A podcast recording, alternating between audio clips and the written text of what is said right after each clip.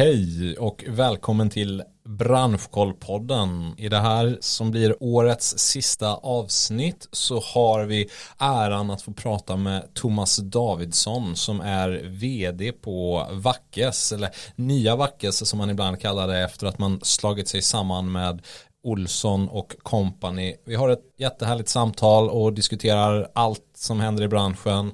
Inte minst den här stundande sammanslagningen mellan PVA och SBPR som är i görningen. Så välkomna!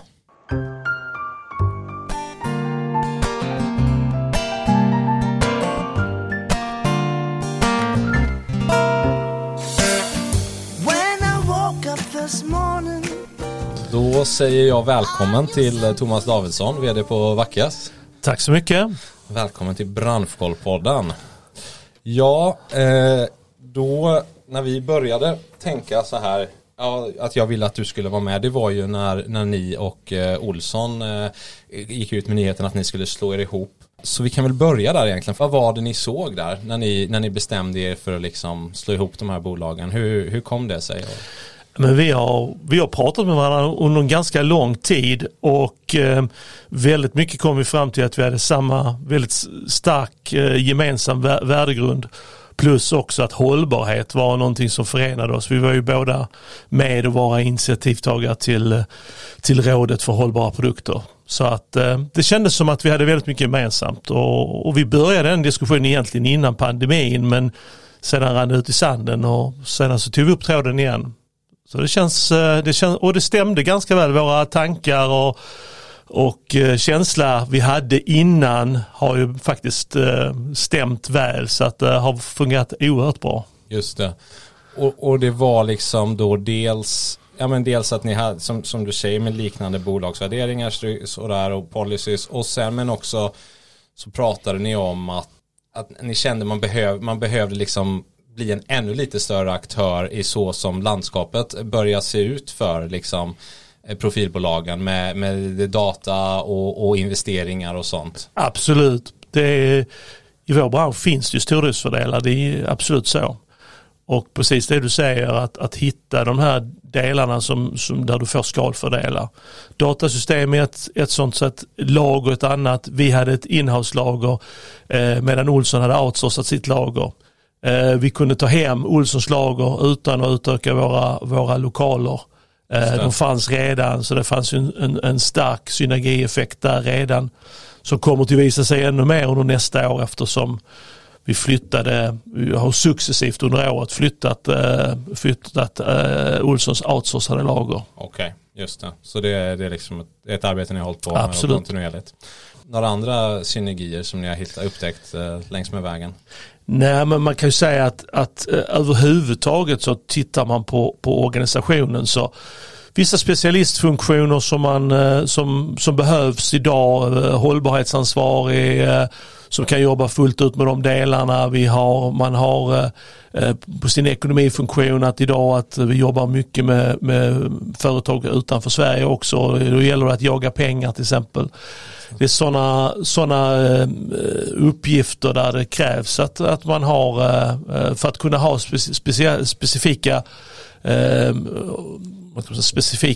jobb för att göra de grejerna, så krävs det en viss volym och det får man. Så att jag tror också att branschen kommer att gå i den riktningen att de stora blir större och de små kommer alltid att klara sig. Just det. De i mitten kommer att få det lite jobbigare. Just det. Har det dykt upp några utmaningar också med liksom när man ska slå ihop två ganska ändå relativt stora bolag med mycket personal och sådär? Har det liksom... Ja, det är ju stora utmaningar. Även om vi har en liknande värdegrund så är den ju inte exakt likadan, så det är klart att det har funnits många stora utmaningar. Men samtidigt så kan man ju säga att vi har varit samspelta, så vi har tagit de här utmaningarna efterhand som har kommit och diskuterat dem, och det är klart att det inte alltid vi har varit helt överens, men vi har ändå hittat en väg framåt, och vi har varit väldigt noga med att det ska inte vara som det har varit på Wackes och det ska inte vara som det har varit på Olsson, utan det ska vara någonting nytt tillsammans, och det tror jag har varit en väldigt bra utgångspunkt. Att vi vill skapa någonting annat, inte det som har varit. Nej, just det. Hitta liksom den gyllene mellanvägen mellan det som har varit styrkor i respektive bolag kanske. Precis, att ta de bästa sidorna från både från Olsson och från det gamla Wackes. Ja. Och det känner jag att vi är en bra bit på väg att göra. Det känns riktigt, riktigt bra måste jag säga. Ja. Hur har personalen hanterat den här sammanslagningen? De har gjort ett fantastiskt jobb. Jag kan inte nog hylla personalen. Det är faktiskt de som har drivit Thomas och mig framför och liksom se till att få igenom det här och göra förändringar och har varit oerhört positiva. Så att jag är förvånad för att man känner liksom att det är mycket förändringar som sker och så vidare, men det har bara varit glada miner, så att jag vill få passa på att säga tack till personalen som har gjort ett fantastiskt jobb. Ja. Jag hörde något citat någon gång som jag alltid bär med mig som är så här: vi har alla inom oss liksom något slags motstånd mot förändring. Det finns liksom, men det finns också det alltid som vill förändras, men det är alltid lite så här, det kan vara jobbigt, men ni har haft teamwork och team spirit och det har rullat på liksom. Absolut, och jag hörde någon som sa det att jag tycker om förändringar så länge de inte gäller mig. Och det är väl så, men här är det nästan så att det är personalen som har tryckt oss framför att göra olika saker för att det ska liksom fungera bättre och så vidare. Så att jätteroligt faktiskt. Ja men vad härligt att höra. Och sen så gjorde ni ju då, så sa ni så här, vi kommer gå samman, och sen så sa vi får se med liksom vad vi tar för varumärke och sådär, och sen så kom ni ändå fram till vi kör på Wackes liksom, vi slår in allt i Wackes. Sa Ola, min kollega, sa fasiken vad smart, sa han när det hände liksom, ett inarbetat varumärke, mindre arbete liksom, kanonbra. Funderade ni någonsin på att liksom ta något nytt, eller tänkte ni hela tiden nej men vi kör på Wackes liksom? Det fanns ju naturligtvis, vi hade ett antal andra märketankar runt det, men precis som Ola sa att vi kände det att Wackes fyller i år 40 år. Ja. Ett varumärke som är välkänt på marknaden. Och samtidigt så ville vi ändå, som vi har gjort i år också, jobbat om varumärket. Vi har lyft den grafiska profilen. Vi vill fylla den med ett adderat innehåll nu när det blir den nya Wackes. Så att vi kände väl att vi ville dra nytta av det gamla inarbetade som fanns, men samtidigt ville vi ändå göra någonting annat. Och vi kände väl att vi kunde göra det trots att vi behöll namnet. Och idag är vi jättetacksamma att vi behöll Wackes. Absolut. Sen är det ju ett konstigt namn internationellt. Det blir ibland The Wackos from Sweden och lite sånt, så att, men det får man bjuda på. Ja. Just det. Och sen då så har ni i alla fall i år anställt ganska intensivt liksom. Ni har gjort en del nyanställningar. Många i branschen har liksom pratat om 2023 som lite av ett mellanår eller liksom ett litet lugnare år. Hur har ni tänkt kring det där? Är det liksom man måste våga satsa för att vinna, eller hur liksom?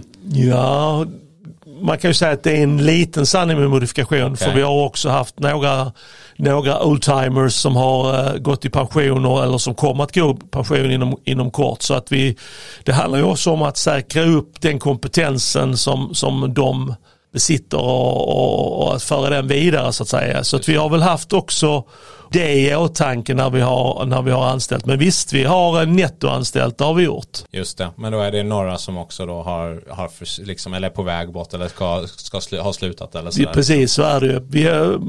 Det kan man ju säga att Wackes, både Wackes och Olsson har ju också alltid haft en långa relationer med sina anställda, så att det får man ju vara glad över, att folk vill jobba hos oss och vara där länge, och på Wackes så har vi kanske legat lite, har vi haft en lite äldre struktur som har varit med oss väldigt, väldigt länge, och så att det är ju naturligt då att många med med ålderns rätt har gjort sitt värv på Wackes och förtjänar att gå i pension och ha det bra. Ja. Så att, men samtidigt så ska man veta det också att det är alltid mycket kompetens som försvinner ut, så att där har vi varit väldigt, väldigt noga med att i tid anställa nya människor också, så att vi kan tanka av all kunskap som försvinner. Ja. Nej, för så är det ju. Alltså, som allt annat så finns det ju för- och nackdelar. Liksom,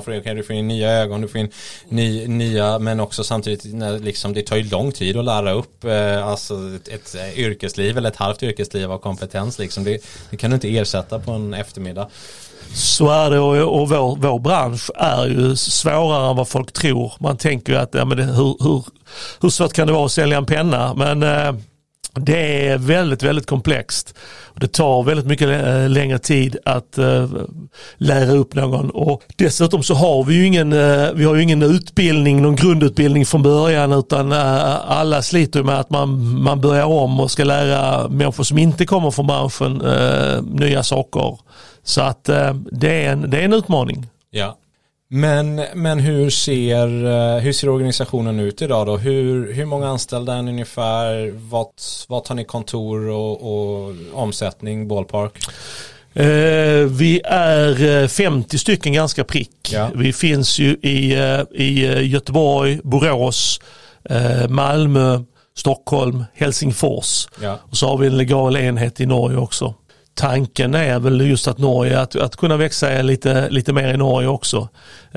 Och kanske också tittar nordiska marknaden totalt sett. Vi har en bra setup i Finland, men vi vet att vi kan göra betydligt mer i Finland, och Danmark är också intressant nu, och med tanke på svenska valutaläget så börjar vi få frågor från Danmark som vi aldrig har fått innan. Nej. Och Sverige börjar bli ett lågprisland i Norden på det sättet. Just det. Ja. Så att, vi tittar och kommer också att titta på fler samgående. Det är ingenting vi utesluter, utan vi känner också att vi har fått en viss metodik på att slå ihop bolag, och eftersom vi känner också att det här har gått väldigt bra, så känner vi att vi har fått en viss rutin på det också. Ja. Och på Wackes har vi gjort det några gånger innan med Stadium Promotion och Logonet i Finland. Så att vi börjar få en viss vana också. Omsättningsmässigt så hamnar vi i gruppen i år. I och med att vi har ju låtit Olsson-bolaget leva hela året, så har ju en stor del av Olssons gamla omsättning ligger ju kvar i Olsson-bolaget. Okay. Så att en del har hamnat i Wackes och en del har hamnat i Olsson. Så att tittar man i gruppen då, så är en bedömning att vi kommer att göra någonstans runt 170 miljoner i omsättning. Hur går det i Norge? Ja, så försäljningsmässigt har det gått bra i Norge. Vi är supernöjda med vad vårt norska bolag har gjort, men vi har ju inga anställda i Norge, så att vi letar efter några duktiga säljare i Norge. Absolut. Ja. Och det är en prioriterad marknad för oss. Vår styrelse, varje möte är på och undrar, Thomas, hur går det med Norge? Vad händer? Vi ska ju hitta rätt människor också som passar in i kulturen och som tycker om och som klarar av att jobba självständigt också. Ja. De personerna som börjar där måste ju klara av och från början jobba ganska ensamt. Just det. Men den försäljningen du har idag i Norge, är den digital endast, eller hur funkar det då? Ja, det är mycket webbshoppar som är så är det. Och i och med då att vi har ju ett norskt bolag, så har vi ju en så kallad intercompany-lösning, så att varorna skickas ju, eller fakturan går från svenska bolag till norska bolaget, som sen kan fakturera våra norska kunder, vilket gör att vi tar ju hand om tullfrågorna, och vi tar ju hand om den norska momsen och hela den delen. Så det gör ju, för våra norska kunder så är det ju som att de handlar om ett norskt bolag. Vilket de då gör, det är ju Wackes AS. Ja. Så de slipper allt det här, jobbet bakom, så att säga. Just det. Så att vi har en bra setup. Det vi saknar, det är några duktiga säljare som kan vara närvarande på marknaden. Vi har ju förstått och lärt oss lite grann att relationsförsäljningen är viktig i Norge, och för att skapa relationer så krävs det att du träffar människor, att du är där och är där konsekvent som vi inte är idag. Nej. Vi kommer att göra lite instick i Norge här nu. Vi kommer i februari så har vi våran första kundträff i Norge, så att vi börjar så smått, men som sagt, vi letar med ljus och lykta efter nya stjärnor i Norge. Vi får hoppas de hör. Vi har lite norska lyssnare och läsare och några faktiskt prenumeranter till och med. Så vi får hoppas att våra norska lyssnare spetsar öronen här nu då. Det finns möjligheter att jobba på framåtsträvande bolag. Absolut. De är så jättevälkomna att höra av sig. Yes. Och så flyttar vi oss till Finland då, där där ni köpt, precis som du sa, förvärvade ju Logonet 2019 var det väl? Precis. Ganska ett stort bolag liksom. Man kan säga att det var ett stort bolag. Ja. Sen så när vi tog över det så omsatte man någonstans runt 25 miljoner. Ja, just det. Och vi ligger väl kanske på 30 idag i Norge. I Finland förut. Ja. Och vi är ju jätteduktiga på action marketing, campaign activation som vi kallar det, där vi har ett jättebra team i Finland. Och vi har ju några corporate concept-kunder också som vi jobbar med en del med Nokia och en del med Kone. Men vi tror att vi har mer att göra på corporate concept-delen i Finland också. Det känns som att vi har ett bra koncept som borde kunna passa den finska marknaden väl, och precis som i Norge så har vi en stark hemmafront som kan jobba mycket med back-office-delarna också, så det är ju framförallt då säljdelarna som vi behöver titta på även där. Just det. Och nu kom det då, för 2019 så kom en liten pandemi däremellan, men har ni gjort några förändringar där eller liksom, vad har ni gjort, några satsningar eller? Nej, Finland kan man inte säga att vi har gjort några satsningar. Nej. Utan där har vi bibehållit det som har utvecklat det med befintlig personal. Men där har ni personal. Där har vi personal, ja. I Finland idag så är vi vi är 6 stycken i Finland idag. Ja, liksom, vad är Wackes nisch? Vad är det där? Ja, man kan säga det är ju två områden som vi är starka på. Det ena är ju det vi kallar för corporate concept. Man kan säga större företag får gärna finnas på många ställen i Sverige, Norden eller i världen, där vi har en webbaserad lösning för dem, där vi kan jobba både med on-demand-ordrar och lagerförda order. Och vi har då distributionen i vår egen hand, vi har webbshopsutvecklingen i vår egen hand, så att vi kan lösa från A till Ö. Så då tar ni affären centralt och sen så liksom kan ni förse alla enheterna, eller vad man ska säga. Precis, exakt. Ja, just det. Och där känner vi att där är vi starka och har en stor skalfördel. Ja. Sen det andra affärsområdet som vi jobbar också mycket med, framförallt i Finland, är ju det vi kallar för campaign activation, alltså det man brukar prata om, action marketing. Just det. Göra kampanjer i butik eller ta fram olika produkter. Vi jobbar mycket med licens, att vi har olika licenser. Till exempel kan vi få en licens på Poppa Troll där vi då gör kids meal till hamburgerkedja eller typ den typen av verksamhet också, så att just det. Det är väl de två huvudområdena vi jobbar med. Det vi har börjat jobba med lite grann, där vi känner oss fram, är ju det som är med loyalty shops. Vi har också lite intressant hittat kopplingar med några företag som jobbar med rekrytering. Okay. Där vi då kan man får anställda som rekommenderar genom rekryteringssajten, får poäng och sen de poängen kan användas för att plocka ut en produkt, eller till och med att vi kan vidarebefordra till uppdragsgivarens lönekontor en pengagåva så att säga, som men det hanterar ju då våran kund själv så att säga, men man använder våran mjukvara för att hantera det hela och hålla reda på poängen och så vidare. är det då de som är anställda via de här bemanningsföretagen som premieras? Eller liksom kanske inte via bemanningsföretag, utan säga att en av våra kunder är ett stort konsultföretag, ett internationellt konsultföretag. Ja. De har ju brist på talanger idag. Och då kanske det är på det sättet att en anställd säger min kompis Frida, hon skulle passat här på det här bolaget. Just det. Och så går skickar Frida in sina ansökningar på den här portalen då, som rekryteringsföretaget har.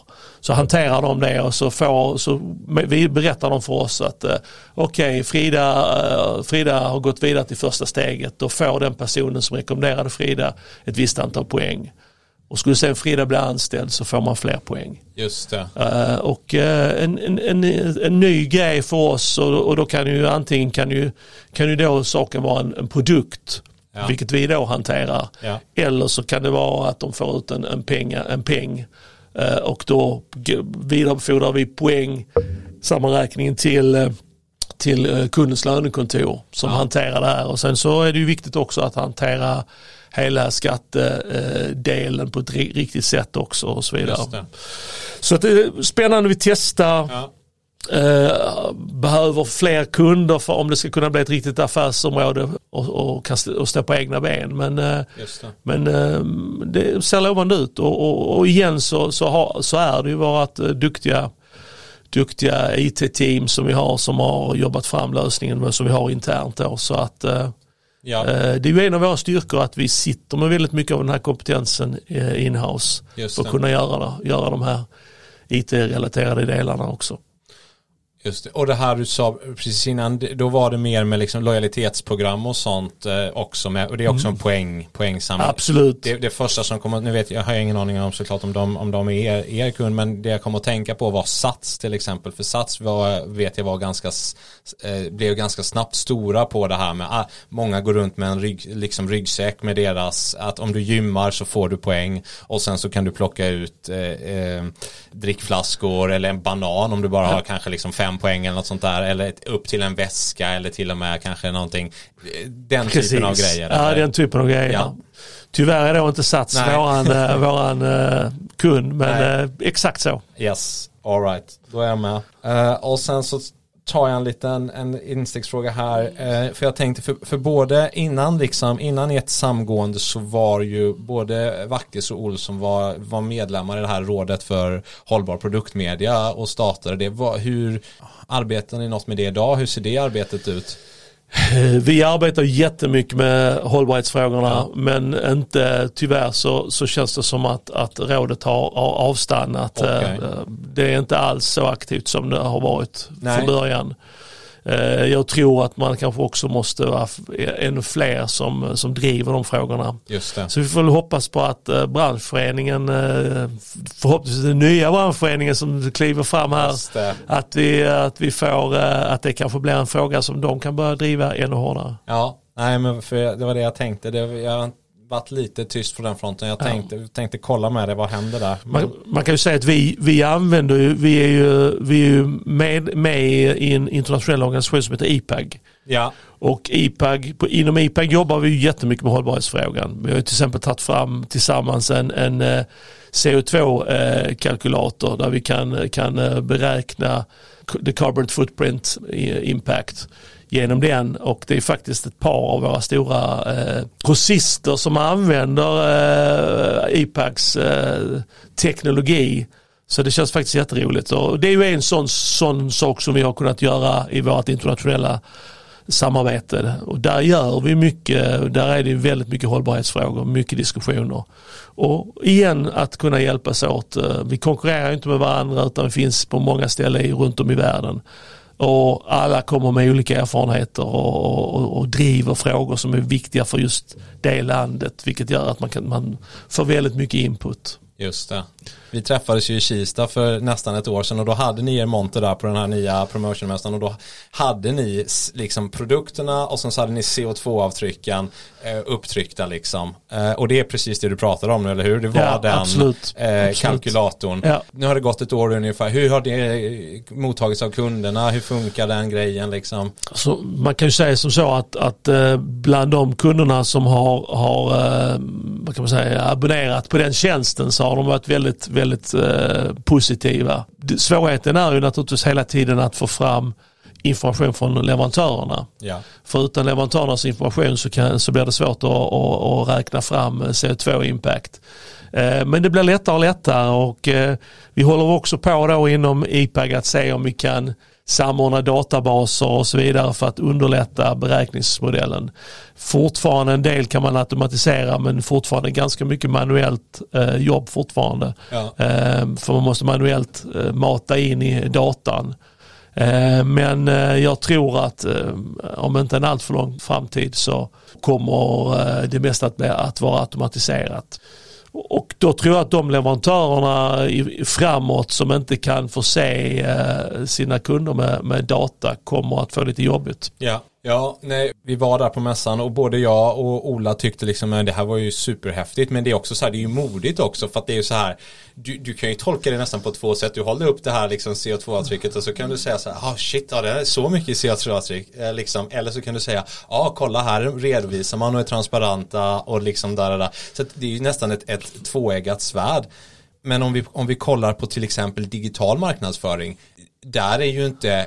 Och nu säger inte jag att digital marknadsföring har, liksom, om vi ska prata miljöpåverkan och så, att det har lika, liksom det, om det har mindre eller större eller så, men där är man ju inte, du ser ju inte ett CO2-avtryck på den liksom, ett annonsmail eller så här du får på LinkedIn från LinkedIns liksom, skulle de börja skriva ut så här, men vad liksom... hur mycket energi har det gått åt för att den här servern ska skicka ut det här meddelandet och den ska ligga uppe på den här och där och där. Det är ju nästan otänkbart liksom. Men skulle de också göra det? Det skulle ju också ha ett CO2-avtryck såklart. De skulle ju också få skriva ut siffror där. Absolut. Vad de siffrorna är, det vet jag inte. Men de skulle också finnas liksom. Och det tror jag... Man måste komma ihåg att jag tror det finns ett värde i att veta det och ha med sig det liksom. Jag tror att transparens kommer att bli än viktigare i framtiden.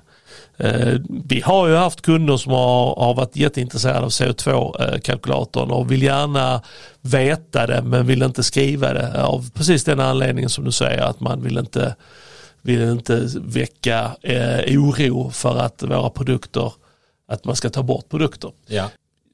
Jag ser det mer så att det här är ett sätt att kanske mäta hur vi kan bli bättre och bättre. Och jobba med mer hållbara material.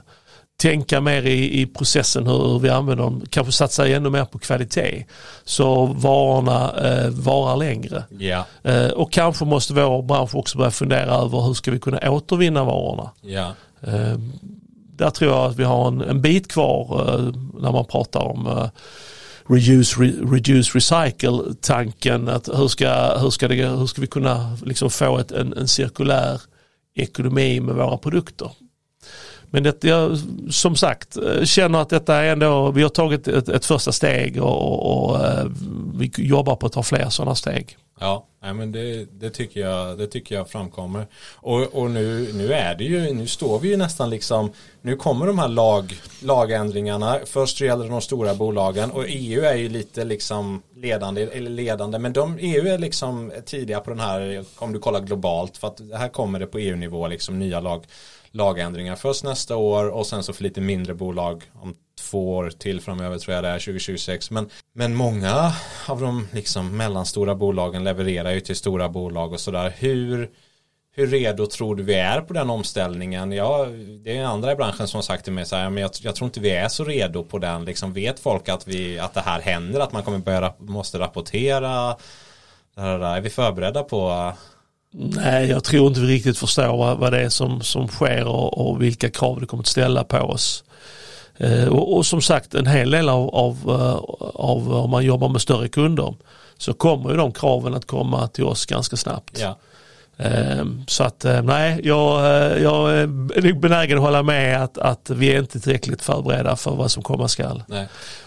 Och det vi pratar om här är alltså då det kommer komma en lagstiftning. Nu har jag inte exakt vad den heter i huvudet, men det är för bolag över, jag tror det är en viss omsättning och ett visst antal anställda, så blir du, precis som du är tvungen att göra en årsredovisning, så blir du tvungen att göra liksom en sustainability report där det ska framgå vad du har för avtryck på olika grejer, och då kommer ju även saker som du köper in från underleverantörer att liksom räknas in i den där helheten då, och det kommer större bolag behöva börja göra redan från och med nästa år. Igår så fick jag ett pressmeddelande sent på eftermiddagen. SBPR och PVA ser ut som ska slås ihop. Som jag har förstått det så har Wackes varit medlem i SBPR ganska länge. Vad var din initiala tanke när du fick reda på det här? Vad tänker du och känner kring det här? Jag tycker det här var en fantastisk nyhet. Det här har vi väntat på. Branschen behöver en enande kraft. Vi behöver kunna jobba med lobbyverksamhet mot politiker. Vi behöver titta på utbildningsdelarna som vi pratade om innan, hur svårt det är att onboarda nya medarbetare, ja, och så vidare. Så det finns så mycket vi kan göra tillsammans. Och även om leverantörerna har en agenda och vi har en agenda i många frågor, så kan man säga att i de allra största frågorna så har vi en gemensam agenda. Att växa marknaden och kunna ta marknadsandelar från andra medieslag. Att få uppmärksamhet för vad vi gör. Till exempel Resumé som aldrig har skrivit en rad om vårt media trots att det är ett av de största medierna. Så är det inte stora reklamkakan. Så att jag är jättepositiv och all eloge åt de personerna som har jobbat hårt för att få det här till att gå ihop. Just. Nu bara hoppas då att båda medlemsorganisationerna säger ja till det här också, men jag förmodar väl att man har kontrollerat detta innan man har dratt det så här långt, så att det kändes som en fantastisk nyhet. Just det. Ja, nej, för det ska vi säga också att det här hänger ju på en omröstning där båda föreningarna kommer liksom ska få en majoritet då bland sina medlemmar. Och det du säger, du tror definitivt att de gemensamma målen och strävan som finns i branschen är liksom större än det som skiljer oss. Absolut, ta bara en sån sak som julklappen, att i Sverige har vi en julklapp, vilket är jättekonstigt i ett PK-land som Sverige där vi pratar olika saker som man måste säga och göra och så vidare. Men däremot så har vi pratar vi fortfarande om en julgåva. Ja. Det finns många av många svenskar idag som inte firar jul av religiösa skäl eller andra skäl. Yes. Så det känns ju lite konstigt att det är just vid jul, som är en kristen högtid, att vi ska ge en gåva. Ja. Den borde kunna ges när som helst. Yes. Tittar vi sen på våra grannländer, Norge till exempel, där får man ge sina anställda 5 000 kronor om året, ungefär 5 000 norska, vilket är ungefär detsamma i svenska. Yeah. Danskarna har 1 000 danska, vilket är 1500-1600 kronor svenska. Det känns ju lite konstigt att vi har då våra begränsade julgåvor. Yeah. Ja, men så där kan man ju säga att där har vi ju ur ett lobbyperspektiv så har vi låt oss leka med tanken att vi kan få samma regler som danskarna till exempel. Ja. Kan ju bara fundera över vilken effekt det är det här för hela branschen. Ja. Så att där har vi en stor gemensam sak att göra. Titta på USA där det finns, man har utbildningar, certifierade utbildningar för att bli en profilare med olika inriktningar, inköp eller sälj eller vad det nu är man vill satsa på, där man ser det här som en karriär. Ja. Tänk de möjligheterna vi skulle kunna ha med skapa utbildningar, kanske få högskolor och universitet att börja ta våran del på allvar. Ja. Fortfarande så pratar man inte om vårt media på universitetsutbildningar till exempel. Nej. När man pratar reklam. Nej. Vi får ju det händer titt som tätt att Branschkoll får ett mejl från någon student någonstans som liksom kan inte jag få tillgång till er sajt för jag behöver läsa på om det här liksom och jag hittar inte så mycket information. Det händer liksom. Ja, det förstår jag. Ja. Men och då liksom om man då enar de här krafterna så kanske man kan förhoppningsvis komma åt de frågorna som har ruvat branschen ett tag, jäckat branschen ett tag men som man ännu inte har liksom fått tag på. Precis. Sen hoppas man ju också i min värld så är en riktig branschförening ska ju omfatta hela branschen. Ja. Så att jag tycker det känns bara naturligt, och jag hoppas också att man kanske får med fler medlemmar. Just det. För att det ska bli en riktig branschförening, så det inte bara blir en liten klubb för några stycken som tycker det här är intressant, och utan att hela branschen enas och se till att vi får lite tryck på politiker och utbildningar och en massa andra saker som vi kan göra tillsammans. Ja. Ja, och det här med, som du säger, med julgåvan och liksom, eller gåvan som den kanske borde heta, eller vad man nu ska kalla den. Jag undrar vad det skulle kunna betyda för liksom omsättningen i branschen, om du dubblar den eller om du tripplar den liksom. Alltså det är ju i alla fall hundratals miljoner liksom. Absolut. Men ja, man vet ju inte. Titta bara på under pandemin. Ja. Jag tror att många var väldigt tacksamma i vår bransch för pandemigåvan som det då rörde sig om. Ja. Jag tror att den har räddat många företag. Ja. Vi pratar lite om så här styrkor och det du var inne på. Julen, vi är mitt i julen. Julen är stor för alla i den här branschen liksom. Hur ligger ni i julen? Stor för er också, eller är det en okej grej? Det är väl kanske den där vi har en stor förbättringsmöjlighet. Ja. Vi är inte starka på julklappar. Har egentligen, varken vi eller Olsson har varit speciellt duktiga på julklappar. Så vi har lite att jobba med där, och kanske också med de kunder vi har att försöka hitta ett bredare kontaktnät. Och oftast är det ju marknadsavdelningar som man jobbar med.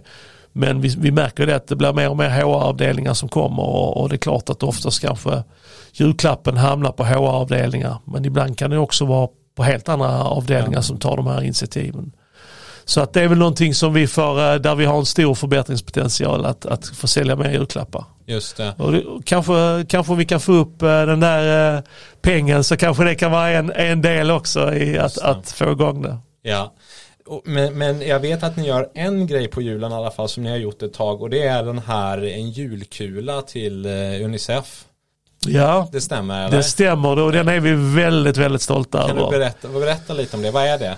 Varje år så gör vi en handmålad julkula till UNICEF där överskottet går till UNICEF. Ja. Så förra året så genererade julkulan över 600 000 kronor. Det är rätt så kul, för det är ju en artist, en målare, en sagoboksförfattare, en sagoboksmålare som då gör motivet. Just. Så varje år så är det ett olikt motiv. Så det har varit Bams, det har varit John Bauers och så vidare. Det har varit många olika motiv. Vi har faktiskt gjort den i 12 år, tror jag det är nu. Och går man nu in på Tradera och söker på UNICEFs julkulor, så kan man säga att de ligger ute idag och säljs för stora pengar. Jag tror vissa ligger upp på 2000 kronor. Jäklar. Så det har blivit en collector's item. Ja, fast då. Så jätteroligt. Och för oss är det ju också internt, skapar det en enorm stolthet bland personalen att det är våran sociala engagemang som vi har, och med tanke på vår storlek och kunna generera 600 000 till UNICEF, så är det ju en stor del av våran omsättning, om man säger procentuellt på omsättningen, som vi faktiskt donerar då till UNICEF. Så det känns jättekul. Ja, var det samma artist eller konstnär varje? Olika varje år? Olika varje år. Så att det är kul att se. Och också att vissa förra året så var det ju Fem myror fyra elefanter motiv. Så det var en elefant där, och den var ju superpopulär. Ja. Och årets julkula slår alla rekord också, så att det känns jätteroligt. Okej, en sista fråga här. Igår återigen, vi fick det här pressmeddelandet då, och så skickade de ut, och så var det ett block och en penna. Och så började jag och Ola spåna så här. Finns det någon profilprodukt som liksom som är så här någon, som kan representera någon modern och ny profilprodukt som är 2020-talets produkt? Och så får du den här supersvåra frågan. Men finns det någon produkt tänker du som skulle kunna... Jag ser mer att det är många produkter. Jag tror att det är produkter som fungerar som budskapsbärare. Det är produkter som kan leverera en hållbarhet och också en långsiktighet. Pennan, blocket är fortfarande med. Vattenflaskor av olika slag är jättepopulära då. Folk ska motionera och man ska ha med sig sin kaffe to go och så vidare. Ja. Så det är också en sån produkt som är jättepopulär. Men även de klassiska paraplyer och så vidare. Det är inte som förr när vi hade det här klassiska USB-minnet som blev hur stort som helst och så vidare. Nej, någon sån ser inte jag i alla fall. Nej. Utan produkter som är bra budskapsbärare, som signalerar rätt värde för kunden och som gärna har ett hållbarhetsinslag. Kvalitet, absolut. Det märker vi att det är, som vi säger, färre men värre. Ja. Det är, man lägger lite extra idag men köper mindre kvantiteter och kanske också en mindre bredd. Men mer kvalitetsinriktade produkter. Och det är ju vi säger ju alltid det är den första hållbarhetsregeln. Att se till att ta fram produkter som människor vill ha och se till att de varar länge. Så istället för att köpa en billig penna som skriver en kort distans och välj en penna som skriver längre som du dessutom kan ta hand om när den dagen den inte skriver längre. Eller du kan till och med kanske ha en refill till den så att den kan användas länge. Ja. Så att jag tror att hela det tanken går igenom nästan unisont bland alla våra kunder. Ja, men jag har inte hört färre men värre, men jag förstår precis vad du menar och det känns som att det går, eller jag vet att det går åt det hållet. Jag vet att liksom produkterna blir i högre prisintervaller eller högre kvalitet på men liksom kanske lite färre och sådär då. 2024 då och Wackes och vad har ni i pipen? Har ni något roligt på gång? Något du kan prata om? Ni skulle ha kundevent i Norge eller några andra grejer på gång? Nej, vi tror väl vi kommer att göra ett bra år 2023, vilket känns fantastiskt, för oftast då när man gör en fusion så blir det ju ändå att man tittar ganska mycket inåt, men det har funkat bra. Vi har hållit våra säljsiffror bra och vi räknar faktiskt med 2024 att vi ska öka. Ja. Och så leverera ett bättre resultat också ytterligare 2024, då vi får också de fulla synergieffekterna. Vi tror efter nu här Riksbanken valde att inte höja.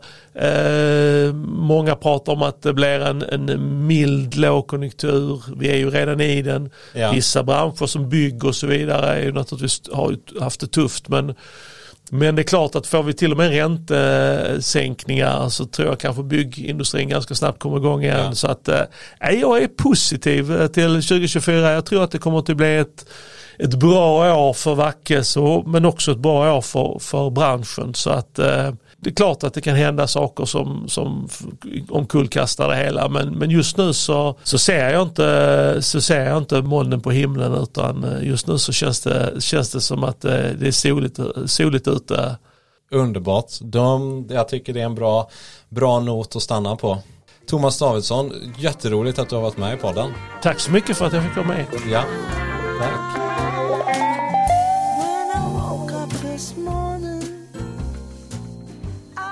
Something was wrong.